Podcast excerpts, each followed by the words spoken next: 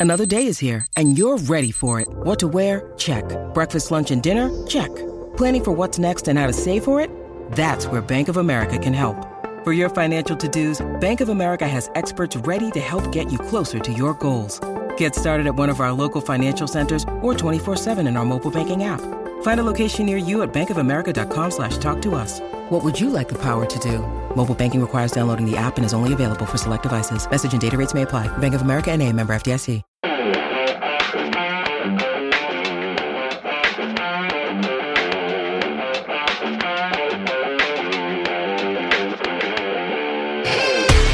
Hello and welcome to the Transfer Window. This is the podcast that not only takes you inside the biggest deals at the biggest clubs in world football, but brings you insight and analysis of the issues that matter every Monday, Wednesday, and Friday. I'm Jonny McFarlane, and joining me are pundits extraordinaire Duncan Castles and Ian McGarry. On today's Transfer Podcast, we bring you news of a player that Zinedine Zidane has already targeted for what is shaping up to be a summer revolution at Real Madrid. And with four Premier League teams in the last eight of the Champions League, we ask if a new era of dominance for English clubs has begun. We always like to start off on the Transfer Window podcast with some news, and Duncan has something so huge. He didn't even tell us before the podcast what it was, but it's a news line coming direct from Real Madrid, and it's about a player that Zinedine Zidane's after. Duncan, we're on tenterhooks. Yeah, this is one of the players that Zidane has asked Florentino Perez um, to sign um, as part of uh, his agreement to come back to Real Madrid inside his. Charlie uh, Mulgrew. yes, that shows just how desperate Florentino was to get the man back. um, the player is uh, Nabil Fekir, um, who is obviously going to be familiar to transfer window listeners, as he was uh, very close to joining Liverpool in the summer. Um, Liverpool had a deal agreed with Lyon for the player, but pulled out after um, they weren't happy with the results of his medical. Um, player's been in an interesting situation since then because Lyon have wanted to sell him and cash in, but have been trying to get him on a new contract uh, so they could uh, guarantee a good price for the player um, because who will have just a year left of contract at the end of the season. They, have had complications in getting him in a new contract because he's fallen out with his agent um, over the the failure of uh, of the move to Liverpool, and doesn't hasn't wanted to sign a new contract with Lyon until he was able to switch agents. Um, so uh, that agent wouldn't get any money from his new deal at Lyon and wouldn't get any money from any potential transfer. Um, Zidane, I'm told, has uh, absolutely prioritised this and is confident that uh, Florentino Perez will deliver him the player. Um, interesting in terms of the repercussions for Madrid's midfield in adding uh, playmaker, uh, the, French national team playmaker, uh, when there's you know big discussions about who uh, Zidane will allow to will want to uh, move out of the dressing room um, and who Florentino Perez will want to move out of the dressing room.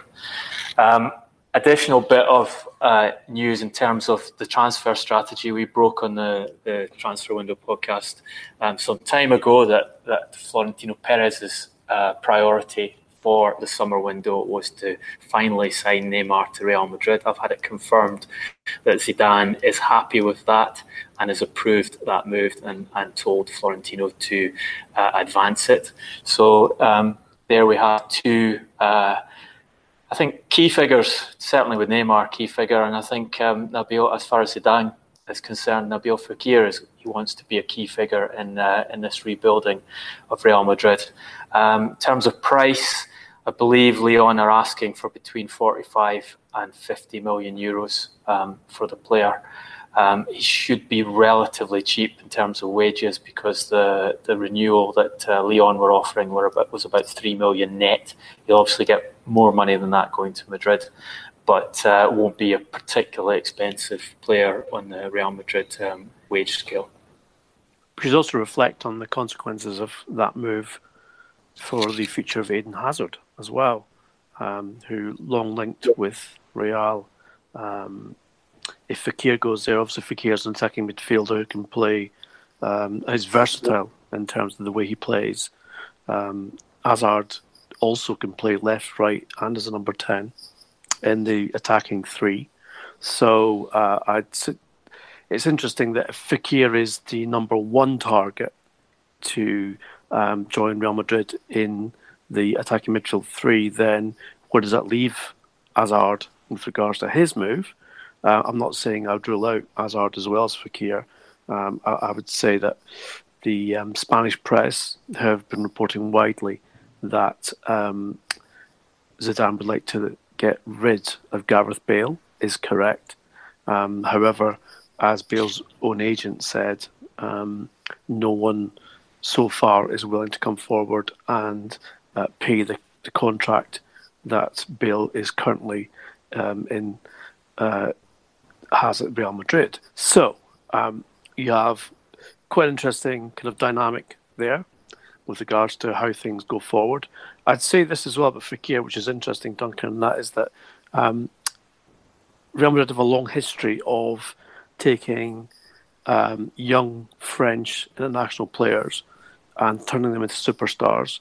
And obviously, Zidane himself, former France captain, etc., etc., benefited from that as well. Not that he was in the same position as Fekir is now. Um, so I, I, would not be surprised um, that that would be the case, that Fekir would be one of the primary targets for Zidane.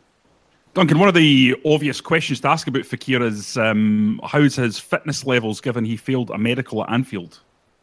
Yeah, I think I think that's important when we're talking about Eden Hazard. Um, I think Fekir, as he used to be used out wide um, more, um, but coming back from uh, the knee problems he's had, he's lost a bit of pace and is now being used more as a as a central um, kind of playmaking midfielder. So I think um, that tells you that the, the, combination of having Hazard and, and Fekir is a possibility uh, still um, under this new team. Uh, one other thing we should add is that uh, Madrid uh, on Thursday announced the completion of an agreement with Porto to sign Eder Militão um, in the summer. Um, uh, they'll pay the release clause for um, the Brazil uh, central defender. Um, this is another it's another story we flagged up on the on the transfer window podcast some time ago. Um, he was uh, a target for Manchester United that Jose Mourinho had recommended as a younger, um, cheaper alternative to the more experienced players that Ed Woodward was um, barring him from signing. Um, and uh, United did not progress that to the point where they got a deal in place for January. Uh, Madrid came into the picture, and as we um, we said some time ago, they had tied down a deal for um, the young Brazilian, who's regarded as one of the top um, defensive talents around. Sort of combination of pace, ability, and the ball, and a calmness in his defensive duties, which again interesting that they have that deal in place when there's so much discussion over Sergio Ramos's future. Um, and uh, you know, a big fallout between Ramos and Florentino Perez, and Ramos has certainly been one of the players that Florentino um, has wanted to get out of the club um, and was um, considering bringing a hardline manager in to help him get him out of the club. Sergio Ramos, player manager at Chelsea. Ian, how would that work? No. you know my feelings on Sergio Ramos, as do our listeners. Um, so uh, no, Sergio Ramos. I think um, he's heading for a mein somewhere. He's off to Japan then. Yes. Geography's never been my strongest suit. Uh, people will get that joke, won't they? They won't think I'm an ignoramus. Is that something else on the menu? I don't know what you're eating, Ian, but uh, given that you're a part-time chef, um, I can only imagine nose to tail eating. Love a good deep fried ignoramus. Fine young cannibals. Famous west of Scotland dish, deep fried ignoramus. yeah.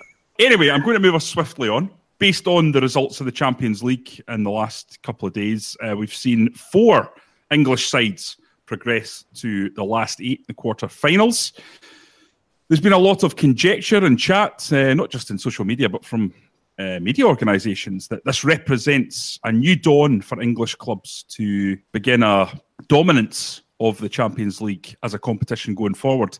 Duncan, do you share that optimism? Well, they'll have to actually win it first. Um, you know, it's 10 years since they've had four in the quarterfinals. Um, if we're talking about dominance in Europe, uh, there's only one country we have to look at, which is Spain, which has won nine of the last 10 um, Europa League and Champions League finals. The only um, uh, break in that being Manchester United's win over Ajax the season before last. Um, I think it. I think it's very much overplayed at this stage. Um, there's no guarantee that any of these teams will will reach the final. Um, there's a few ways you can look at it. You can say um, you can say they've they've basically just achieved what you'd expect them to achieve from a financial perspective. If you go to the uh, Deloitte Money League, um, you'll find that Manchester United are third in the most recent edition of that in, in terms of the revenues, uh, down from first because of exchange rate issues.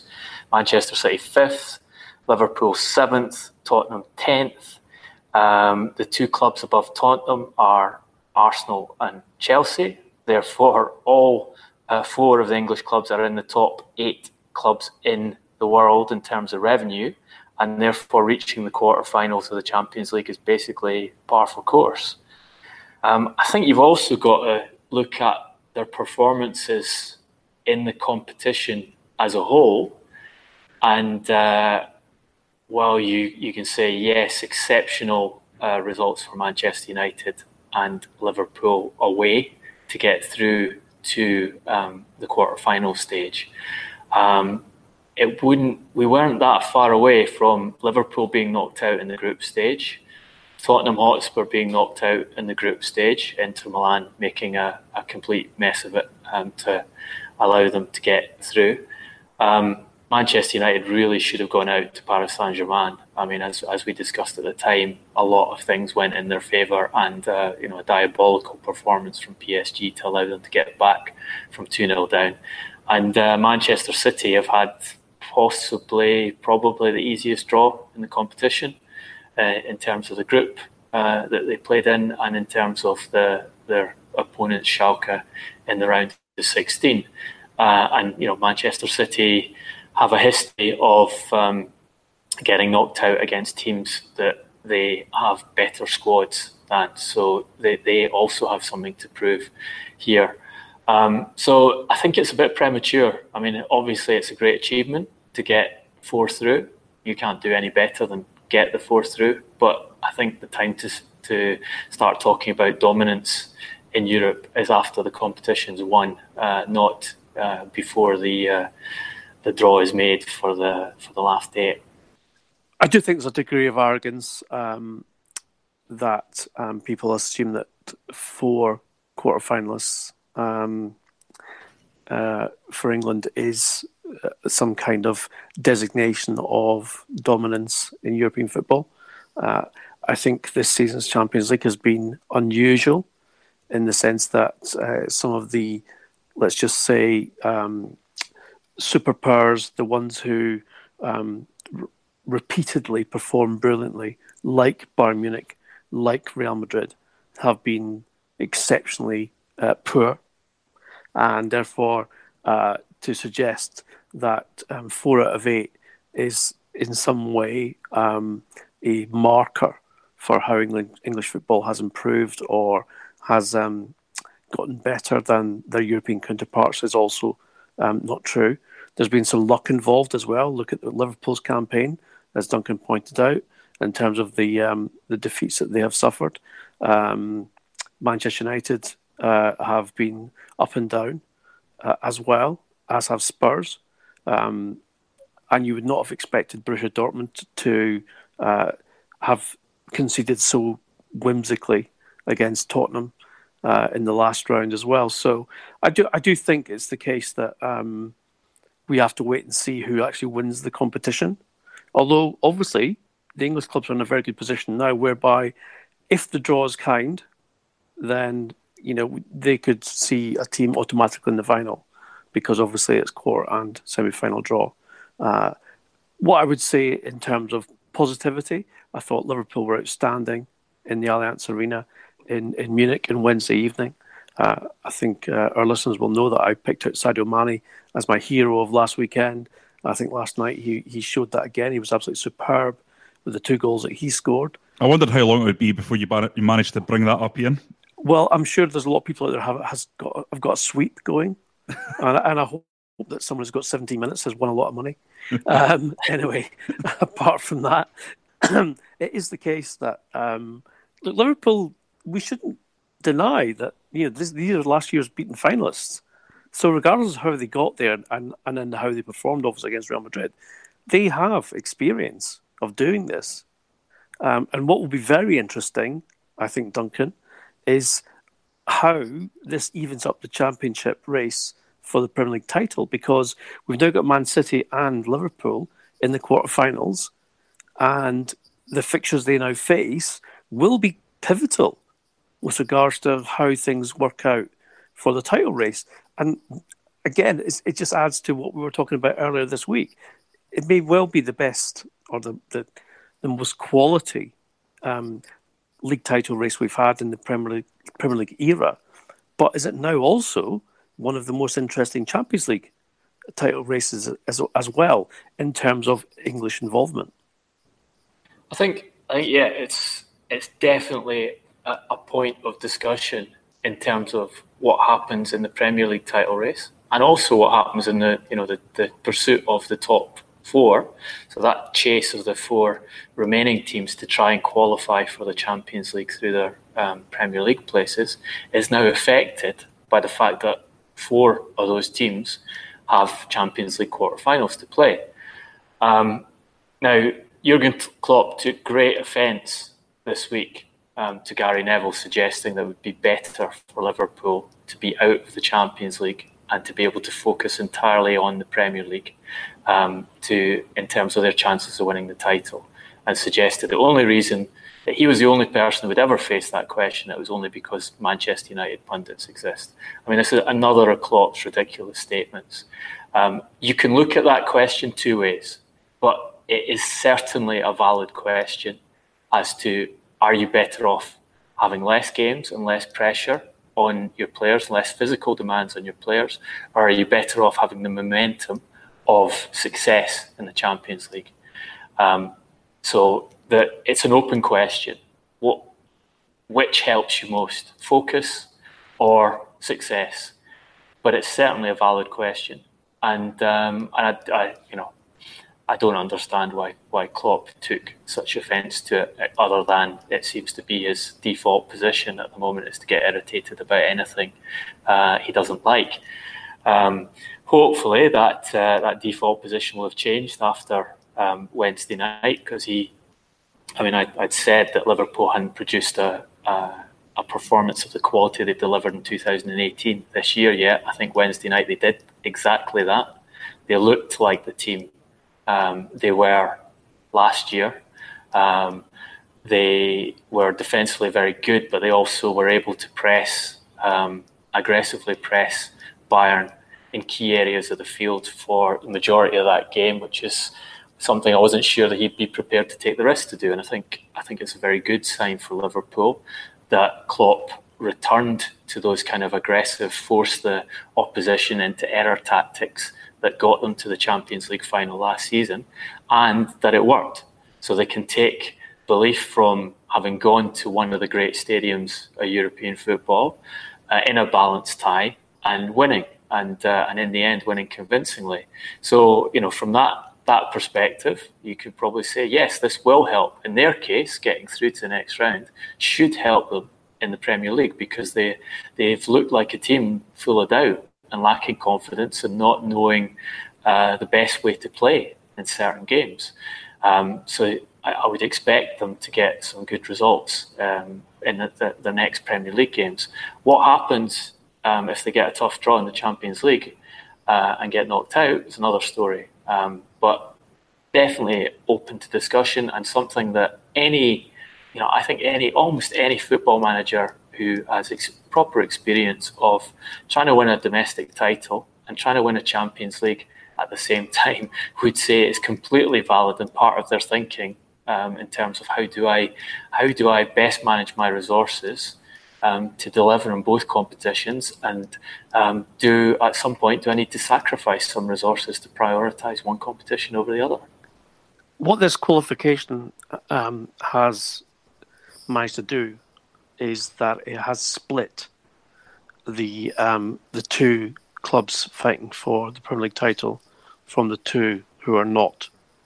Um, and I say that because um, over my experience of working uh, and speaking to players, managers, coaches, etc., when you get to quarter-final stage of a competition like the Champions League, which is obviously the blue ribbon competition in European football and probably world football as well, is that you immediately start to dream of getting to the final.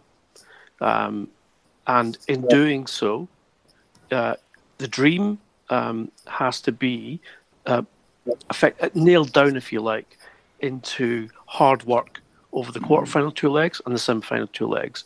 Now, um, Tottenham and Manchester United are not going to win the Premier League. Neither of them is going to win the Premier League. Therefore, they've got an opportunity to claim the ultimate glory rather than the Premier League title, which is still, as in my view anyway, that the Champions League title is the the ultimate in, in world football.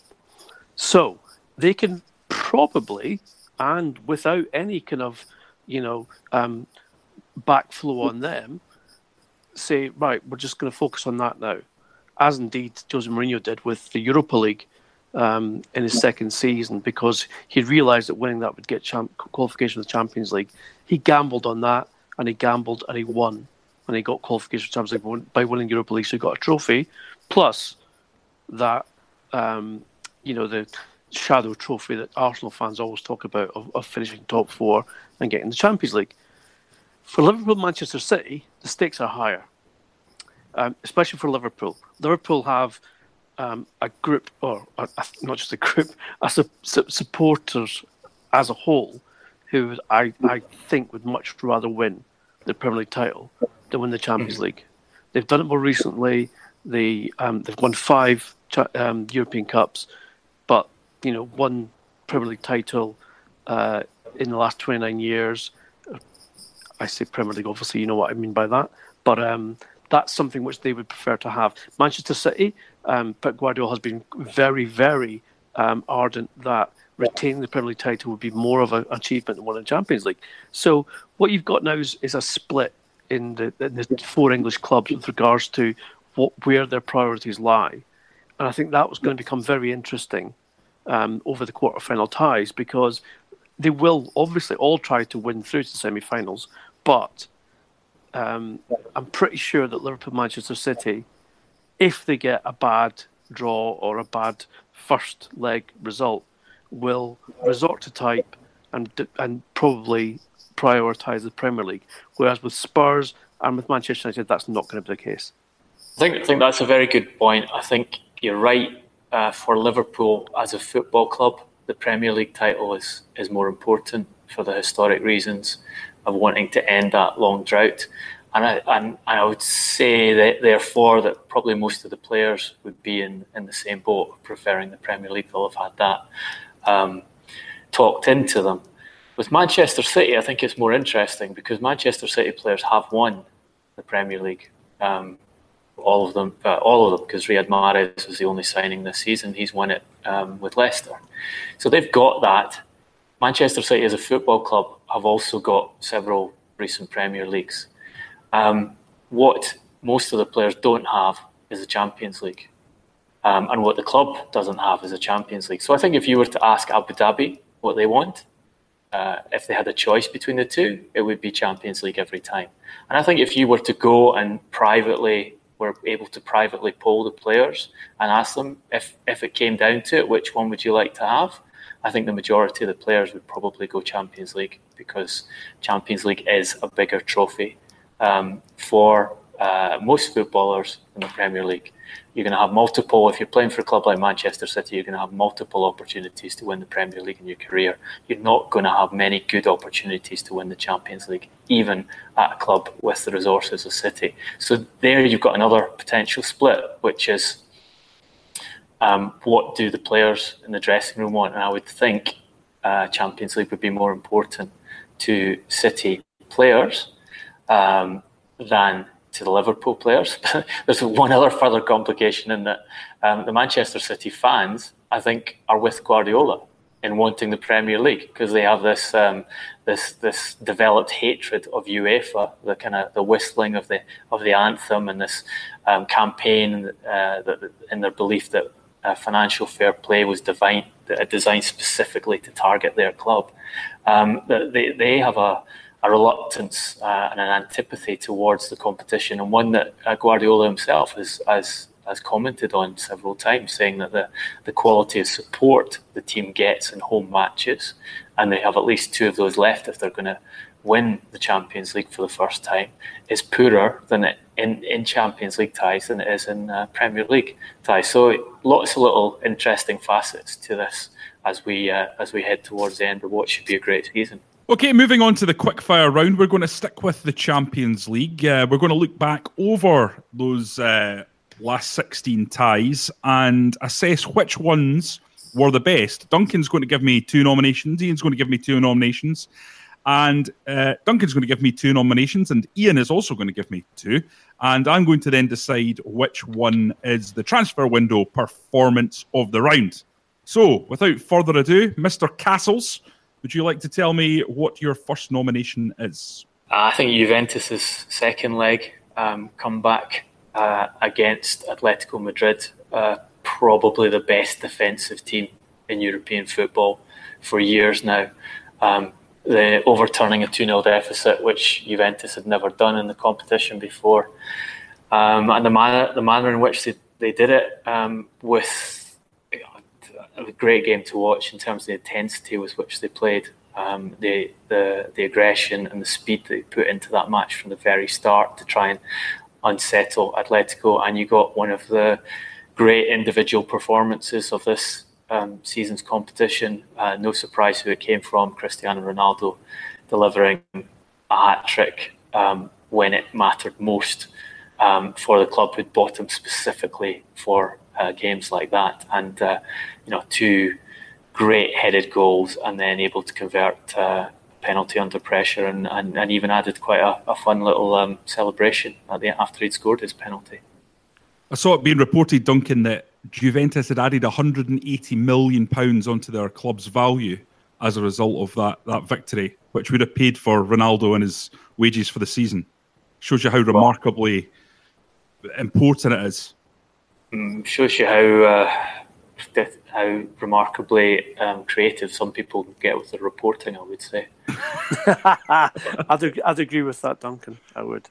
But uh, the old it's back to the old shirt sales, isn't it? Oh yeah, he's paid for his transfer through shirt sales. no, he hasn't. I think it was um, with what's been added to the value in the stock market of the club. Well, if that's the case, then fair enough. But the stock market goes up and down, Jonny. Um, I don't think um, that that's. I mean, Juventus have not exactly been poor in terms of their Champions League standing in the mm. last five years, uh, where they got to. So, but listen, the, the, the, I think Duncan's right. I think it was it was uh, a justification, if you want to put it that way, of the transfer fee and the wages paid to Cristiano Ronaldo for him to perform like that, and also, um, you know, a day after Real Madrid appointed the third manager of the season, their former best player scored three goals against their bitter rivals Atletico. There's nice symmetry and irony in that. Sorry. Just saying on Cristiano, it's worth going on to Patrice Evra's Twitter account and having a look at a little um, WhatsApp conversation he had with Cristiano after the first leg, which he's he's published on on Twitter, um, with Patrice sort of encouraging Cristiano to get um, one of his former teams through to uh, the next round, and um, Ronaldo's response is, "We're, we're, we're, going to pass, bro. Home, we smash them." Uh, and uh, and he was right, as he often is in these circumstances. Okay, Ian, what's your nominee? Um, I've, I've, got to go with Liverpool, uh, Bayern Munich, um, Jonny, because a lot of people derided the nil-nil draw at Anfield as being um, potentially destructive to their Champions League ambitions, etc., etc. Um, I wasn't one of them. I, I, I thought that a nil-nil draw at Anfield, given uh, where we know Liverpool's strengths are in attack, and also um, defending wise, they they managed to restrict uh, Bayern to zero shots on target in that first leg as well. So um, to go there uh, on Wednesday night and and effectively, uh, you know, do to Bayern Munich what very few teams have ever managed to do in the Allianz Arena, uh, dominate them. Um, I think there was maybe ten minutes at the end of the first half and ten minutes at the start of the second half where perhaps they looked a little bit vulnerable, but they still held out and and still um, remained um, defending uh, to the point, you know, obviously keeping a clean sheet. And then Sadio Mane was exceptional uh, in the way in his finishes, as was Virgil van Dijk yet again. So superb performance, and one I think which also gives um, Liverpool a lot of confidence and momentum uh, going into not just the quarterfinals of the Champions League, but I think also the the, um, the the last few games in the Premier League as well. Duncan. Yeah, I think the other uh, uh, top performance of that round was Ajax um, knocking Real Madrid out and knocking them out in such style. Um, very good in the first leg, had to uh, endure um, having a, a, goal, in my view, incorrectly chopped off by VAR.